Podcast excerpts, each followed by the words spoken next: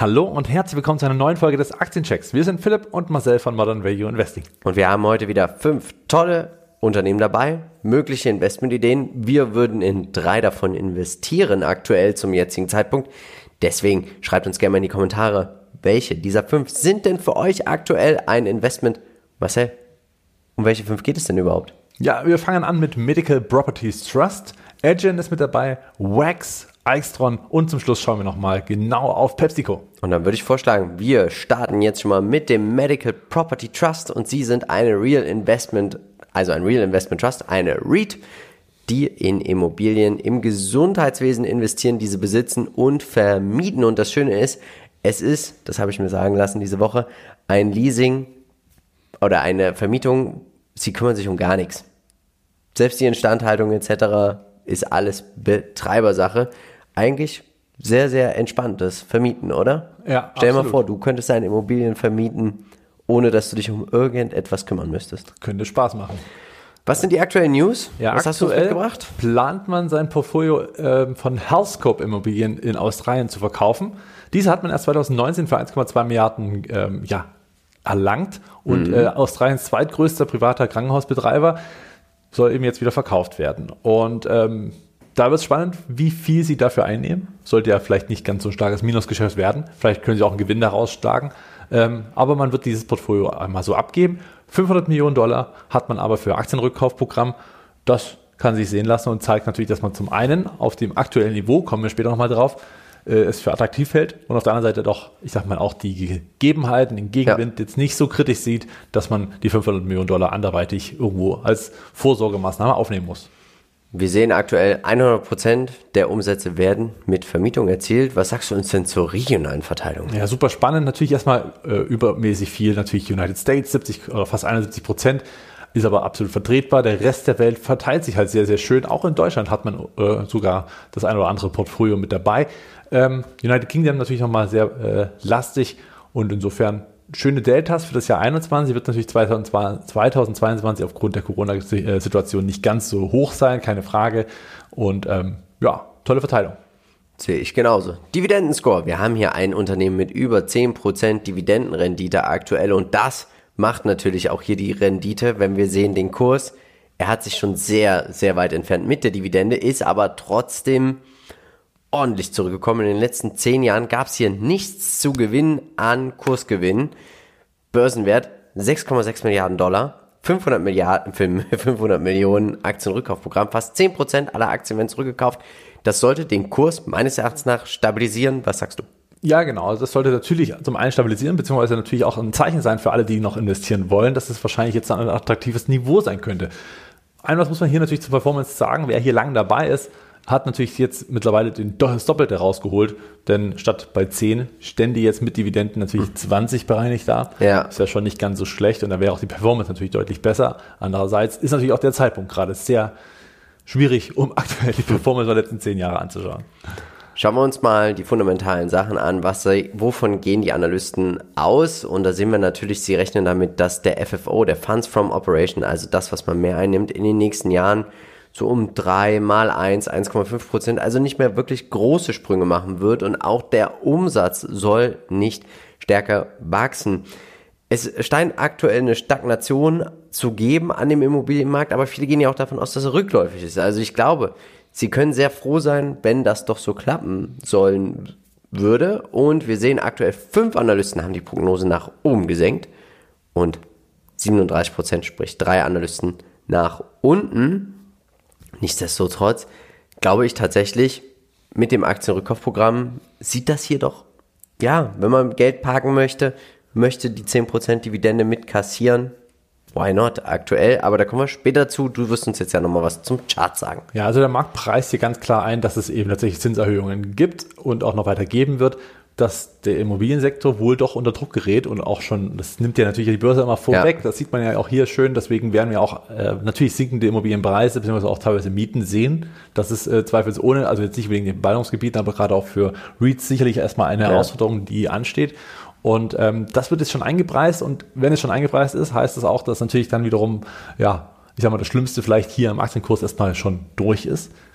Heißt nicht, dass es so sein muss, aber bei 10 sehen wir auch die Unterstützung von 2016 an dem Tief, bevor es dann wieder nach oben ging. Und ich glaube, man hat ein bisschen gute Chancen, Risiken-Verhältnis auf diesem Niveau.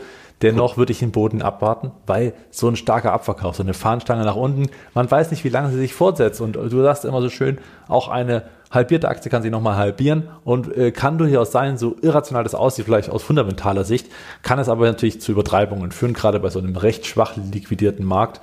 Insofern sicherlich kann diese Unterstützung bei 10 noch reißen. Wer hier ein bisschen reingehen möchte, warum nicht einen Sparplan oder einfach mal in Tranchen kaufen? Ich bin der Meinung, wenn man ein Value-Unternehmen sucht, Buchwert unter 1, hohe Dividendenrendite, geringes KGV, buy and hold, Dividenden nehmen, vielleicht nehmen und woanders investieren, vielleicht auch 10% oder wir sind hier schon bei 11%, vielleicht auch nehmen, um einfach zu sagen, naja, wenn es in 7 bis 10 Jahren immer noch, habe ich schon mal das Kapital einmal rausgezogen.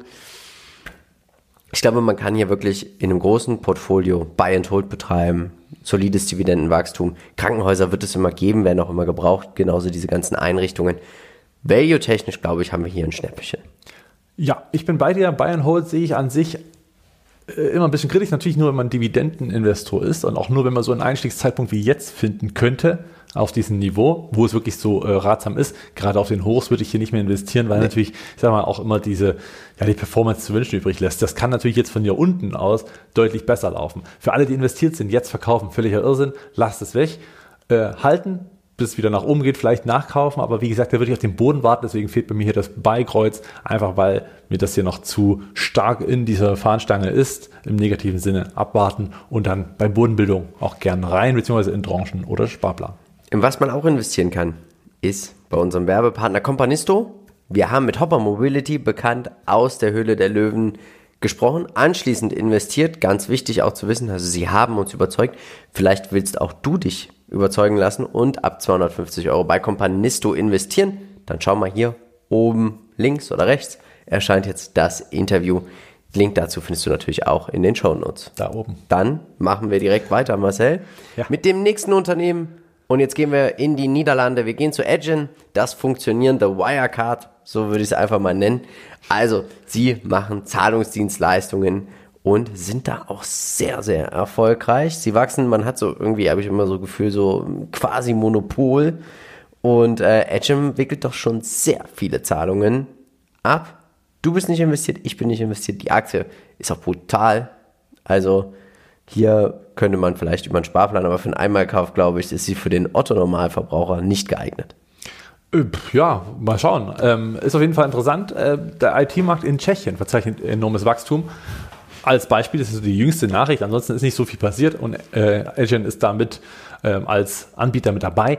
Ich finde es immer witzig, dass man als Endkunde eigentlich so gut wie gar nicht mit Adyen zu tun hat, zumindest nicht sichtbar, aber unsichtbar und manchmal auch in dem, ich sag mal, wenn sich gerade dieses, wenn man einen Zahlungsvorgang macht, dann hat man manchmal so ein Zahlungsfenster und da kommt dann ganz kurz der Name Adyen, der taucht dann manchmal auf und da weiß man, alles klar, hier hat Adyen gerade mitverdient und begegnet man nicht ganz so oft, aber tatsächlich eine echte Größe in Europa. Definitiv.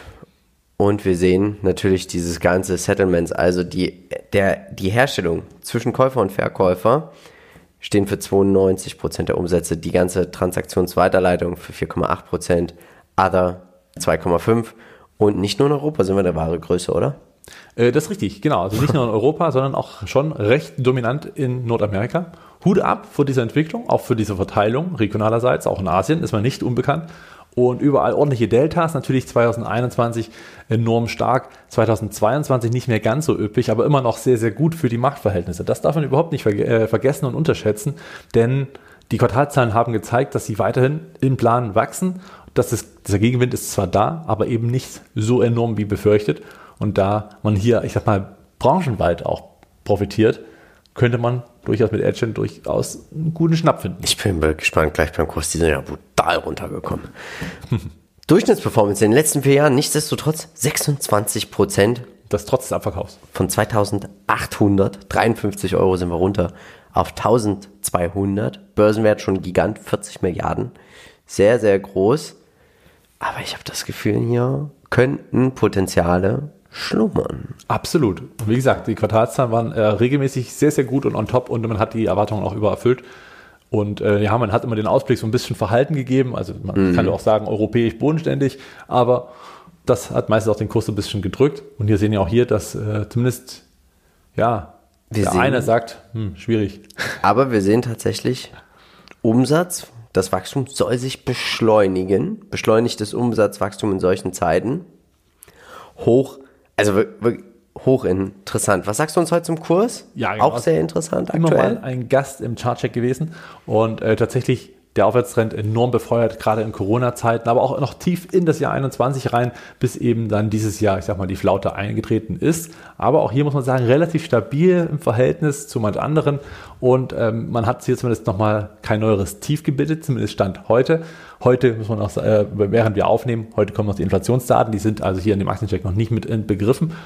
Schauen wir mal, wie sich da noch entwickelt. Aber Stand jetzt ist zumindest hier der Boden noch gebildet. Es ist noch kein tieferes Tief dabei. Insofern eine gute Chance, aber auch ein Risiko, wenn es jetzt doch nochmal durchrutscht, geht es Richtung 900 definitiv nochmal runter, weil auch dann erst wieder die Unterstützungen sind und dann wäre natürlich die Bewertung nochmal deutlich attraktiver. Boah, spannend. Sehr, sehr spannend. Ich bin der Meinung, wenn man es aktuell hat, halten, sich nochmal ein bisschen näher mit dem Geschäftsmodell auseinandersetzen und vielleicht überlegen, ob man hier es muss doch gar nicht so ein großes Depot sein, in einem Depot vielleicht auch über einen Sparplan einsteigt. Also gleich eine volle Position würde ich jetzt gerade nicht machen, aber ich glaube, wenn man in einem Depot vielleicht eine Aktie hat, kann man sich schon freuen. Was denkst du? Ja, das stimmt.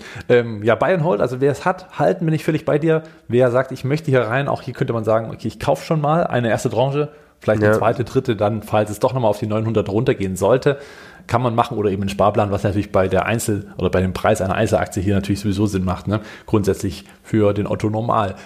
Ja, die Wertung trotzdem natürlich hoch, aber wir haben ja auch einen echten Wachstumstreiber, wir haben einen Technologiekonzern, der, ich sag mal, weit über alle Branchen hinweg im E-Commerce natürlich auch und auch in den Zahlungsprozessen profitiert. Für Trader natürlich auch super geeignet, geht immer mal so ein bisschen hoch und runter. Gute Chance und deswegen, ja, für Buy and Hold hätte es ja auch gelohnt. Ich habe Dividendenwachstum angekreuzt, weil ich glaube, das sind natürlich margenstarke Geschäftsmodelle. Sie arbeiten sogar auch mit Apple Pay zusammen. Ich kann mir tatsächlich vorstellen, dass dieses Unternehmen mal ein schöner, generöser Dividendenzahler wird. Also nehmen wir mal an, man hat so 1, 2, 3 Aktien davon oder vielleicht auch mehr und sie fangen an, eine Dividende zu zahlen, haben sie natürlich enorm viel Reichweite und gerade auch Robustheit, diese immer wieder zu erhöhen. Also es könnte ein Dividendenwachstum ins B sein. Und wenn man am Anfang dabei ist und die erste Dividendenzahlung bekommt, man mag sich mal ausmalen, was passiert wäre, wenn man bei Visa von Anfang an dabei gewesen wäre, wenn als die Dividende gezahlt wurde, bis hin zu heute, dann hätte man natürlich schon eine persönliche Dividendenrendite, die sich sehen lassen kann.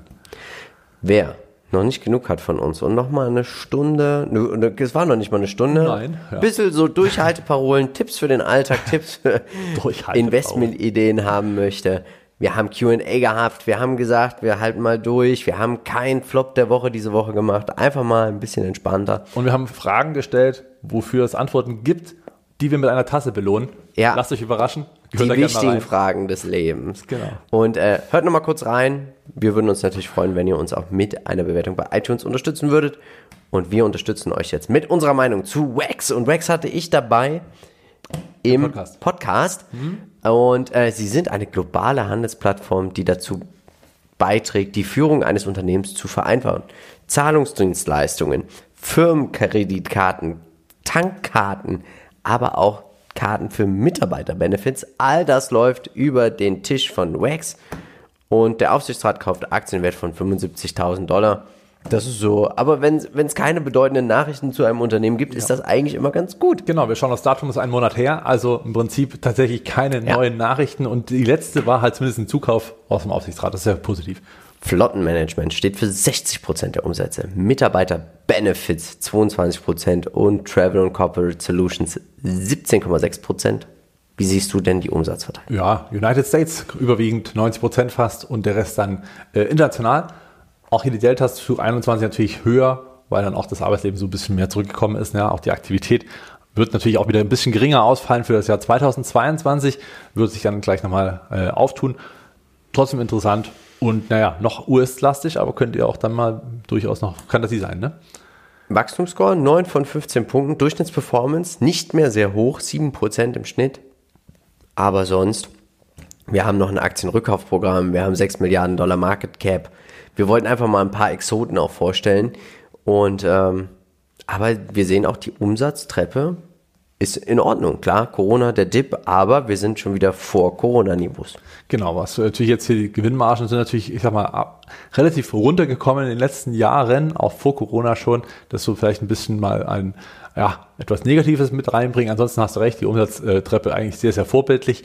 Und ja, man muss sagen, seitdem der Umsatz ein bisschen in Stocken gekommen ist, aufgrund Corona natürlich auch hier die charttechnischen Probleme, da kommen wir jetzt gleich nochmal im Big Picture drauf. Ja, 7% Durchschnitt für den Zeitpunkt natürlich etwas nicht so attraktiv, aber wenn man es jetzt vielleicht als Chance sieht, warum nicht? Man soll ja kaufen, wenn die Kanonen donnern, und aktuell donnern sie natürlich auch enorm, muss man tatsächlich sagen, aber ich finde halt auch bemerkenswert, und ich glaube, wir erleben ja einen Fachkräftemangel, dass es dann einfach auch sehr, sehr wichtig ist, die Mitarbeiter mit Mitarbeiter-Benefits zum Beispiel auch zu binden, und da scheint WAX ein sehr guter Partner zu sein. Ja. Analysten gehen davon aus, dass die Gewinne jetzt erstmal dieses Jahr enorm nochmal steigen werden, um 44%, dann 6 und 12. Also auch hier wieder beschleunigtes EPS-Wachstum. Und ich habe es ja auch schon im Podcast gesagt, sie wollen beim Umsatz nicht so schnell wachsen wie beim Gewinn. Synergien, Aktienrückkäufe etc. pp. sind dann hier die, ist die Guidance dann einfach auch hier. Und wir sehen, 16 Analysten 100% sagen, die Aktie wird bald besser dastehen als aktuell. Sie ist ja auch, ich gehe nochmal kurz zurück, wir hatten einen Hoch von $236, jetzt aktuell stehen wir bei 135. Da ist doch ein enormes Potenzial. Was sagst du uns denn charttechnisch? Ja, wir haben hier wirklich eine Seitwärtsphase, die schon vor Corona anfingen.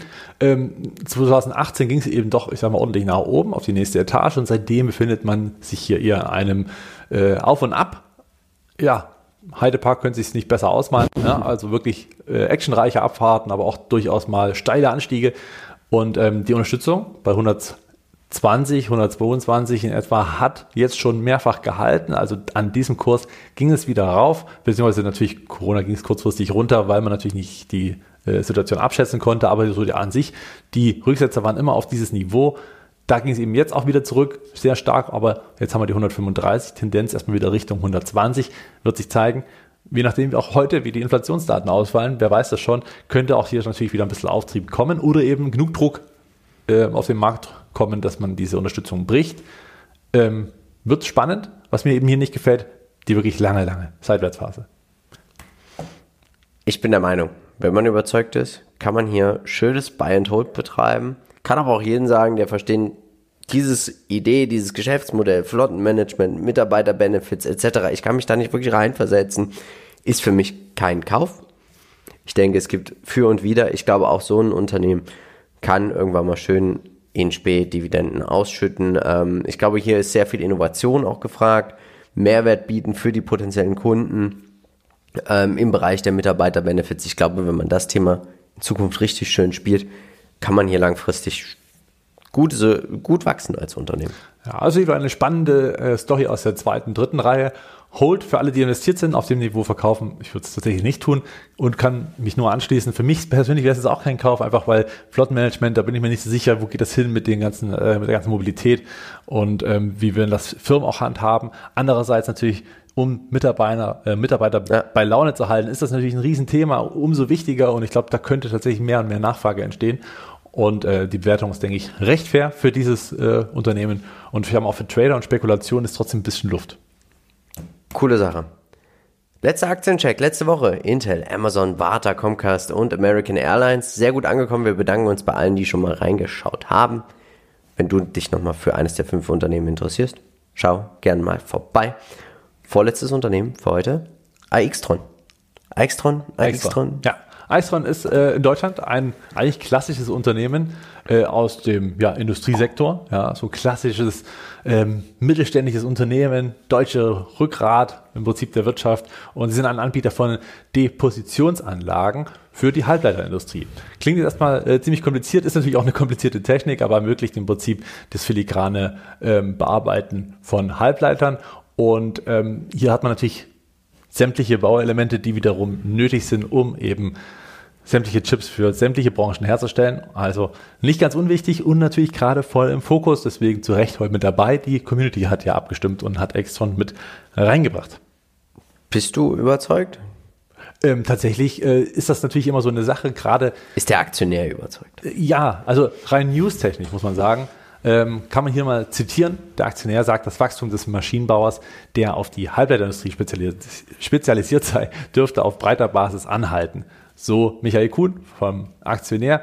Nicht ohne Grund, der Vorstand habe die Zeichen der Zeit rechtzeitig erkannt und die Aufwendung für Forschung und Entwicklung früh hochgefahren. Guter Move, wie ich finde, um die Depositionsanlagen der nächsten Generation zur Marktreife zu bringen. Also auch hier sehr, sehr wichtig, die Zukunft zu erkennen, zu investieren, Forschung und Entwicklung. So macht es ja auch letztendlich ASML, die, ich sag mal, ein ähnliches Geschäftsmodell natürlich mit anderen Produkten am Ende des Fensters mit herausbringen. Und spannende Geschichte und offensichtlich noch nicht das Ende der Geschichte. Equipment macht das ganze Thema 85%, Spares, also Ersatzteile 13,4% und der Service 1,1%. Wo gehen denn die ganzen Geräte hin? Ja, also hier enorm asienlastig, ne? 50% nach China, 15% nach Taiwan und dann erst 11% Europa. 10% United States, wird wahrscheinlich Tendenz steigend sein, wenn jetzt die Halbleiterindustrie immer mehr verstärkt in den USA aufbaut und auch in Europa nach und vor aufbaut, könnte sich das hier ein bisschen wenden, aber natürlich eine enorme Überlastigkeit mit 65% in dem Risikogebiet, muss man fast schon sagen, China, Taiwan, klar, da kommen viele Chips her, keine Frage und deswegen auch viele Maschinen in die Richtung, aber zeugt auch ein bisschen von der Abhängigkeit, die wir an China haben, der deutschen Industrie. Wir sehen der Wachstumsscore 15 von 15 Punkten, 9,32% Durchschnittsperformance in den letzten 10 Jahren, Market Cap 2,765%. Es scheint in die richtige Richtung zu gehen, wird natürlich jetzt spannend, ob wir Überkapazitäten erleben in diesem ganzen Halbleiterbereich. Ich glaube, damit steht und fällt vieles. Von Seeking Alpha gibt es hier nichts, deswegen habe ich heute mal Market Screener mitgebracht. KGV kommt runter, heißt natürlich steigende Umsätze, steigende Gewinne. Buchwert, KUV, es ist, ja, man muss es mögen. Es ist für mich trotzdem immer noch ein Value-Unternehmen und ob ich auf der Bewertung so einen Zykliker kaufen wollen würde, weiß ich nicht. Was sagst du uns denn heute zum Chart? Ja, also charttechnisch, wir haben es ja auch im Big Picture gerade eben schon gesehen. Das ist eine Tasse mit Henkel. Danke, das ist richtig, du hast das vorweggenommen. Gelernt. Tasse mit Henkel. Erstmal natürlich ein positives Szenario. Wir haben eine starke Erholungsbewegung gesehen. Aixtron, noch von meinen börsenanfänglichen Zeiten habe ich diese Aktie mal verfolgt gehabt. Da war sie deutlich günstiger, also einstellig, weit einstellig und dann ging es auch immer mal hoch und wieder enorm stark runter und da hat man gesehen, okay, diese Aktie ist eigentlich nichts für mich. So, jetzt muss man das Ganze natürlich neu betrachten, die Situation hat sich völlig verändert. Dieser Anstieg natürlich getrieben von der Halbleiterknappheit, von dem Ausbau der Maschinen, also beziehungsweise der ganzen Kapazitäten und Produktionsstätten. Insofern der Anstieg total nachvollziehbar. Nun, diese Tasse, die sich gebildet hat und, was man sagt, die relative Stärke, man muss ja bloß mal erinnern, ASML ist im Abwärtstrend, wir sehen die Chip- und Halbleiterwerte, die im Abwärtstrend sind, keine Frage. Also auch da ging das hier alles dran vorbei. Stattdessen relative Stärke, muss man sagen. Der Henkel bildet sich aus über mehrere Monate jetzt. Und sobald der nicht nach unten durchbricht, ist es ein positives Zeichen. Vor allen Dingen dann kann man charttechnisch kaufen, wenn der Ausbruch über diesen Henkel erfolgt. Wenn das geschieht, kann man das machen. Ansonsten muss man natürlich trotzdem sagen, bin ich bei dir, gerade so ein Industrieunternehmen, gerade bei dem ganzen Umfeld, was wir gerade haben, mit auch den hohen Kosten, Energiekosten und so weiter. Und da ist natürlich ein Unternehmen in Deutschland ein bisschen vielleicht auch im Nachteil zum Teil. Also ich würde halten, der Trend ist hier natürlich weiterhin gegeben. Wenn der Ausbruch nach oben kommt, ist super. Was ich machen würde, wenn ich dabei bin schon und hier einen Anstieg auch mitgenommen hätte, ich würde mir die Gewinne absichern, genau an der Ausbruchslinie im negativen Sinne, bei dem Henkel. Wenn das unten runter rutscht, würde ich mir einen Stopp einbauen für die 100%-Position, weil dann ist der Trend gebrochen, dann fällt es deutlich weiter runter und dann kann man hier die Gewinne schön sichern. Eigentlich eine dankbare Aufgabe, um sowas, ich sag mal, im Zweifel mitzunehmen oder dann im Zweifel nach oben einfach die Reise weiter begleiten. Von jetzt an, auf dem Stand, wo die Aktie gerade steht, würde ich nicht kaufen. Würde ich einfach nicht kaufen. Ist einfach nicht mein Metier zum Investieren. Ich kenne mich damit nicht aus, mit diesen ganzen Anlagen etc. Ja, naja, es ist halt Und ich würde nicht auf Deutsch, also auf den deutschen Mittelständler setzen, weil viele verlassen ja auch das Land und nee. Ja, Investitionen in Deutschland sind schwieriger und wir sehen alleine schon an der Reaktion von Philipp, dass es tatsächlich nicht das Attraktivste auf diesem, auf dieser Welt ist, in deutsche Unternehmen aktuell zu investieren, einfach weil die Rahmenbedingungen schwierig sind. Tobias war mit seinem Depot bei uns im Roast, 79.000 Euro schwer, wenn du mal ein Depot dir anschauen möchtest, oben links, rechts geht's schon wieder los. Zu guter Letzt, PepsiCo. Ich war schon öfter investiert und ärgere mich, dass ich nie so dauerhaft mit dabei bin. Warum eigentlich nicht? Du hast immer gesagt, man kann das Unternehmen immer so schön kaufen, wenn keiner mehr drüber redet. Jetzt aktuell stürzen sich alle auf PepsiCo, weil sie das einzige Unternehmen sind, das irgendwie noch wächst. Die kommen aber auch wieder runter von der Bewertung. Ich glaube, wir werden Pepsi auch bald wieder mit Dividenden sehen. Jenseits von 3%. Und dann kann man wieder schön einsammeln und dann wird es auch nicht mehr hergegeben. Quartalszahlen hat es gegeben? Ja, genau. Die Quartalszahlen haben wir ausführlich auseinandergenommen im Podcast, also gerne mal reinhören.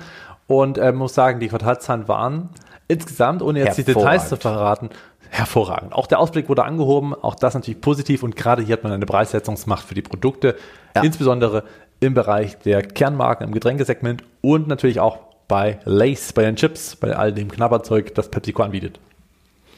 Machen wir weiter und wir sehen einfach brutal breit gestreut, nie bereut. Man kriegt sozusagen sowas wie Coca-Cola, nur besser, weil man noch Snacks dazu hat. Und ich habe es auch im Podcast gesagt, die Snackkultur auf der gesamten Welt ist eine ganz andere als bei uns. Bei uns gibt es halt einmal samstags 20:15 zu Wetten dass Chips. Gibt es überhaupt noch Wetten dass? Gibt's noch Chips? Gibt's noch, nein. Aber die Amerikaner etc., da gibt's auch mal mittags einfach mal ein schönes Sandwich mit Chips. Ja. Das ist genau mein Ding. Okay. Weltweit? In Mexiko isst man auch viele Chips. Ja, absolut. Vor allen Dingen aber auch in den United States im 56% Kernmarkt natürlich. Ja. Aber auch sonst auf der ganzen Welt ist man mit vertreten. In Russland jetzt eher weniger? Genau, Russland hat man auch, ich glaube, abgegeben. Ja. Ne? Hat man komplett abgegeben, ist im Prinzip jetzt mit 4,3% weg. Ansonsten der Rest schön verteilt auf der ganzen Welt, was sich durchaus sehen lassen kann. Definitiv. Dividendenscore, es ist ein brutal starkes Dividendenunternehmen. Wir sehen auch hier, man kann meines Erachtens nach auch hier Dividenden nehmen, wieder reinvestieren und hier langfristig vom Zinseszins profitieren. Natürlich gibt es auch nach solchen Quartalszahlen immer wieder die FOMO. Für mich ist es eine super Sparplanaktie. Ja, genau, kann man so sagen. Wir sehen, Analysten gehen davon aus, sie kaufen ja stark Aktien zurück, das heißt, das Gewinnwachstum, wenn man es richtig macht, ist höher als das Umsatzwachstum und hier genau haben wir das. Und 15 Analysten sehen auch hier einen Aufwärtstrend. Ja, was sagst du uns zum Chart? Ja, wir haben es schon im Big Picture gesehen, aber jetzt auch hier auf kürzerer Ebene. Wir sehen über die Jahre hinweg, wie trendstabil diese Aktie ist, was natürlich wiederum sehr positiv ist für alle, die investiert sind, dass man sich hier wenig Sorgen machen muss. Ja, sie schwankt immer mal so um $20, aber das ist ja nichts im Vergleich zu all dem, was man sonst so kennt, aktuell auch natürlich zu sehen an den Märkten und deswegen sehr, sehr stabil, sehr robust und ich glaube, hier macht man langfristig nichts falsch, wenn man einfach dabei ist und auch dabei bleibt, lieber Philipp. Ja. Ich bin der Meinung, wenn man es aktuell hat, halten, auf dem Niveau kein Kauf. Wir kommen hier langsam ab 3% Dividendenrendite, glaube ich, sollte man hier zuschlagen. Wenn man nicht abwarten kann, Sparplan. Einfach einen Sparplan machen. Fertig, das sind solche Aktien, Selbstläuferaktien. Ja, vielleicht die Position auch so hoch machen, bis man den Sparplan selbstständig laufen lassen kann über die Dividenden. Ja, ist auch eine Idee, das stimmt. Also für mich im Buy and Hold auch auf dem Niveau tatsächlich, weil natürlich dadurch, dass das Wachstum erhöht wird, kommen die Kennzahlen ohnehin runter und dann fehlt eigentlich auch nicht mehr viel bis zur nächsten Dividendenerhöhung. Insofern könnte das auch vielleicht eher erreicht werden. Ansonsten kann man natürlich auch mal nachkaufen, wenn es noch ein Stück runtergehen sollte. Aber wir haben gesehen, die Schwankung ist relativ gering und wenn, dann geht es hier um $20, dann kann man halt doch mal am Tief wieder innerhalb des Trends auch nachkaufen. Ansonsten eigentlich, wie man so schön sagt, und ich nehme das Wort sehr selten, und sehr ungern, aber No-Brainer. Auf langfristige Sicht. Jetzt schauen wir mal, wo du 10.000 Euro investieren würdest. Ja, bin ich auch gespannt. Würde ich sagen, Punkt Nummer 1, Medical Property Trust. 500, 1.000, wenn man überzeugt ist, glaube ich. Weiter geht's. Genau. Adyen, auch hier wieder, wenn man überzeugt, mit 500 Euro würde ich natürlich nicht weit kommen. Nein, das stimmt, jetzt bloß ein Anteil davon. Deswegen habe ich gleich mal auf 1.000, weil dann haben wir wenigstens eine. WAX, ja, wäre ich raus tatsächlich, sehe es aber als gute Möglichkeit, ich sag mal aus der zweiten Reihe vielleicht einen Hidden Champion irgendwie zu kaufen.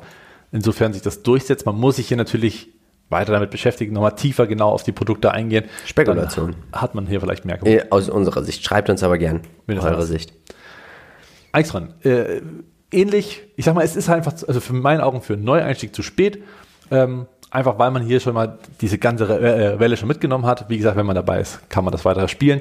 Ansonsten kann man auch mal über Gewinnmitnahmen nachdenken. PepsiCo, 1000 Euro würde ich nehmen, du auch, wenn die Rahmenbedingungen stimmen. Der Rest in den MSCI All Country World. Weil auch Wahnsinn, der ist brutal runtergekommen, ne? Jo. Unglaublich. Das und das waren mal wieder 10.000 Euro. Wenn du immer noch nicht genug hast, dann Aktienpodcast nochmal schauen, Aktiencheck. So, und jetzt Marcel, Sparplan, Adyen oder PepsiCo? Was mache ich? Tja, du hast ja PepsiCo noch. Oder Medical Property Trust. Wen würdest du mir raten jetzt von den drei? WAX. Nein, schwer, ganz schwer. Tatsächlich, also rein vom Bauchgefühl her würde ich sagen, ist Medical Property Trust natürlich saugünstig gefühlt. Andererseits ist da die Abwärtstendenz natürlich aufgrund der ganzen Rahmenbedingungen mit Zinsen und Co. noch sehr gefährlich. Würde ich abwarten. Gut, dann bleibt mir eigentlich nur noch eins zu sagen.